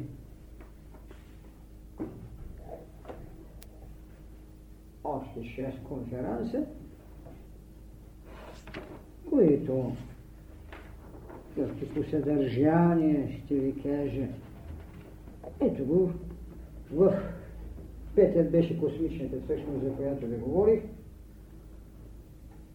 За старците, за които знаете вече, шестият, имало откъснати някакви листа, когато самият Радоштайнер е интерпретирал неговите записи, неговите стенограми, записи тогава не е имало, стенограми е имало, са загубени, затова почти нищо не дават. В седмият конференс, или както ви казах, беседа, както искате, но те после го превели така, вече се говори за нещо по-друго. Как се очертава, казва, линията, която трябва да слезе до бездната. Линията, която се да бъде. Импулсът, който трябва да спаси индивидуалността на човека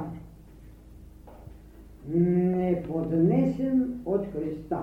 Това съвсем не е Точно Христос импулс влезе и извади човека, защото първото нещо, което направи Христос след възкресението си, беше да слезе и да вземе черви път на Адама и всички жертвеници до тогава, за да ги извее в това, което наречеше царство небесно. Така че Христос точно той поднесе индивидуализацията, опазвайки от колективното.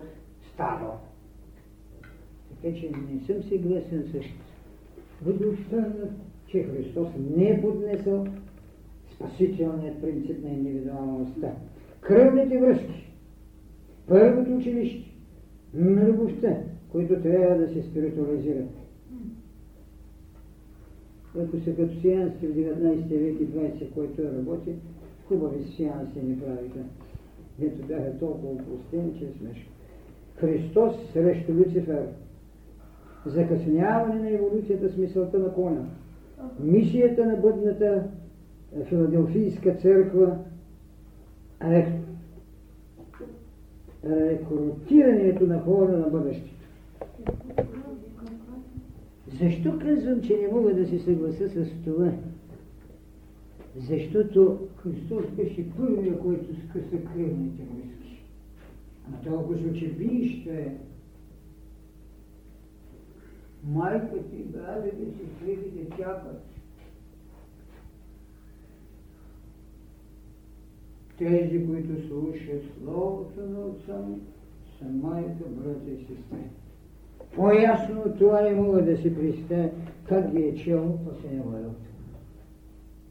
Той, кръвните връзки, първото училище, той ги скъса, скъса ги преди 2000 години и то дори обидно, обидно, ако изходим от морала на човека. Жена, какво общо има с мен? Да каже на майка си. Разбира се, той не го каза като обида, а просто свидетелствува. Какво общо има с мен да ми караш да правя водата вино? Жено, ето сина ти, Йоанне, ето майка ти. Какво ми говорят? Какво ми говорят?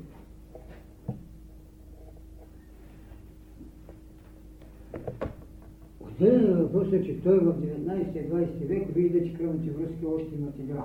Някакси имат, но нямат оная властност, каквато еврейството налагаше самия акт на християнство по отношение брака, който беше най-добре осветен в кръвното задължение, че седмият от братята, ако съпругата на първия брат на снаха му е жива, снаха му е жива, трябва да се ожени за нея.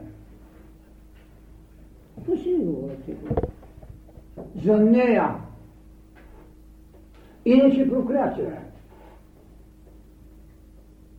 Стои в тяхното законодателство.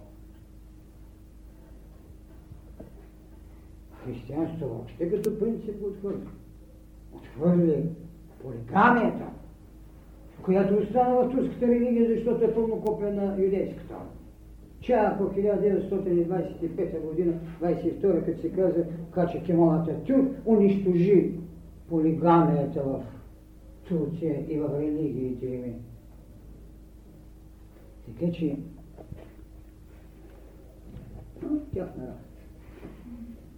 В осмият е дадено двойният аспект на Аза.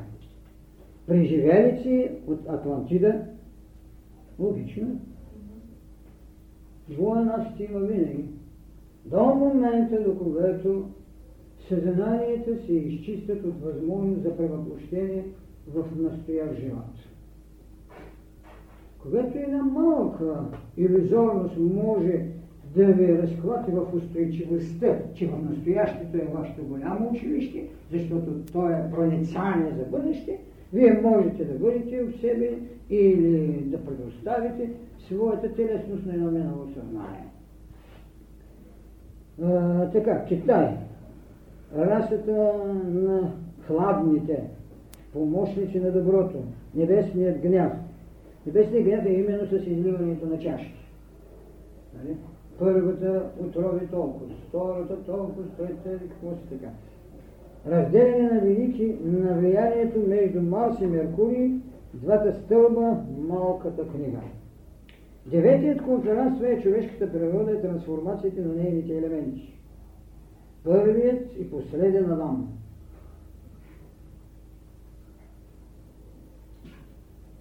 Няма да има последен Той мур, не мур, мур. Той си измисли, че третия Адам. Защото първият зелта сгрешил. Не можа да прозре, че не е сгрешил, а ми се подаде на това, че не само, че е сгрешила, ами сексуално е сгрешила. Ева е сгрешила сексуално, с змея, който е сатаната, а Адамовото общение с Ева вече това е грешка и зато и си останал там. Вторият е Исус, който пък не можал да победи и те са го победили и унищожили и остана мун да прави сватби с по 40 хиляди младоженци и жени, на които той определя. Ти взели коля си, ти взели. Една нощ премени на булката след това. Милиардер и така нататък.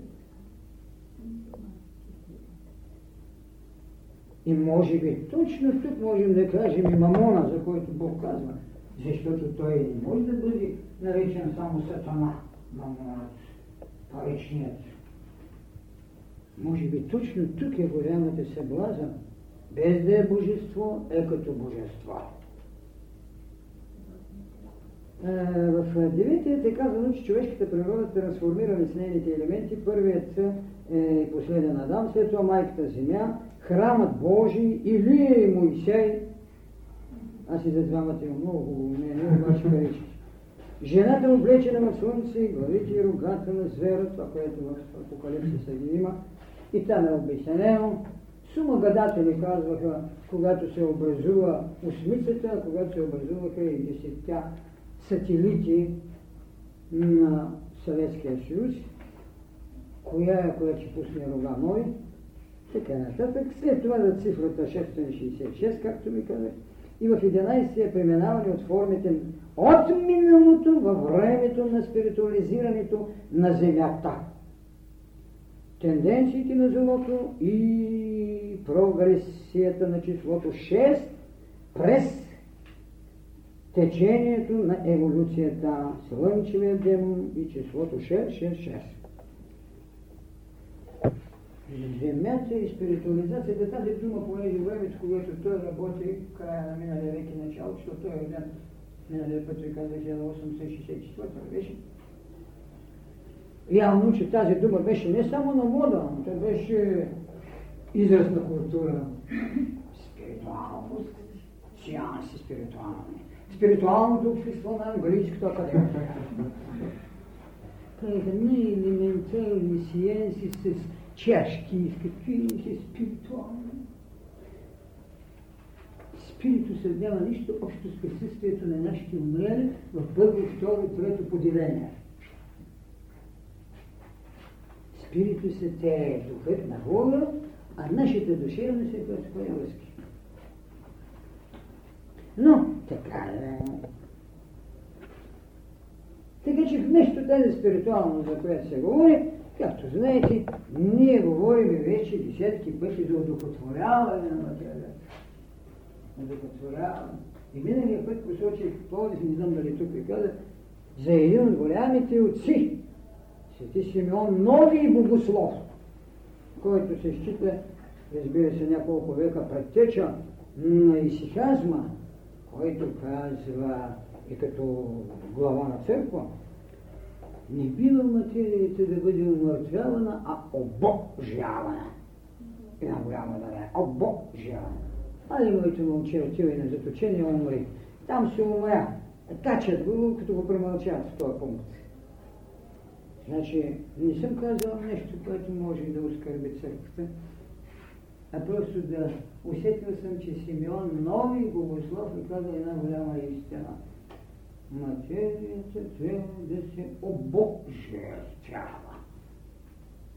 Така че, дали един от рогата ще бъде щупен от тези 10 рога, не знае. И 12 вече какво е състоянието върху Юпитер, втората смърт, числото на човека, новият Ерусалем. И там има и такива разминавания, защото там има, че Слънцето загуби своите светлина, Луната ще стане тъмна, логично е, щом Слънцето няма светлина, Луната Бог да няма нищо. Този втори Иерусалим не е ли това, което под Иерусалим разбиране миротворност и мир? Ето защо. Ако трябва да приемем изграждането на вторият Иерусалим или на една нова духовност, безспорно това ще бъде, така както можем да го кажем, шестата корена раса, която логично е да няма онова, което имаше пътето. Защо? Защото имате трето око, защото имате интуиция приложена, защото имате мъдрост като духовна, която ви освобождава от страстите, дори на любовта. Да не говорим и за неправдите, защото в идеята на едно учение за правдата, каквото е еврейското, вие виждате, че когато съдят грешниците, грешника го няма. Къде е мъжа, който пролюбодейства? Ми само не. Тя може ли да, да пролюбодейства само? А имате един хубав пример там за целомъдрената Сузана. Благодарение на двама се хваща, че уния са лъжци. Така че в идеята за едно ново Ерусалимско царство е живо като потреба на еволюцията, като възземане и тронуване на шестата подкорена раса, която като отрова ще даде детето на шестата корена раса, човекът на новата култура. Ама нищо общо няма с уния бъртвежи там, които ги пишат. Така че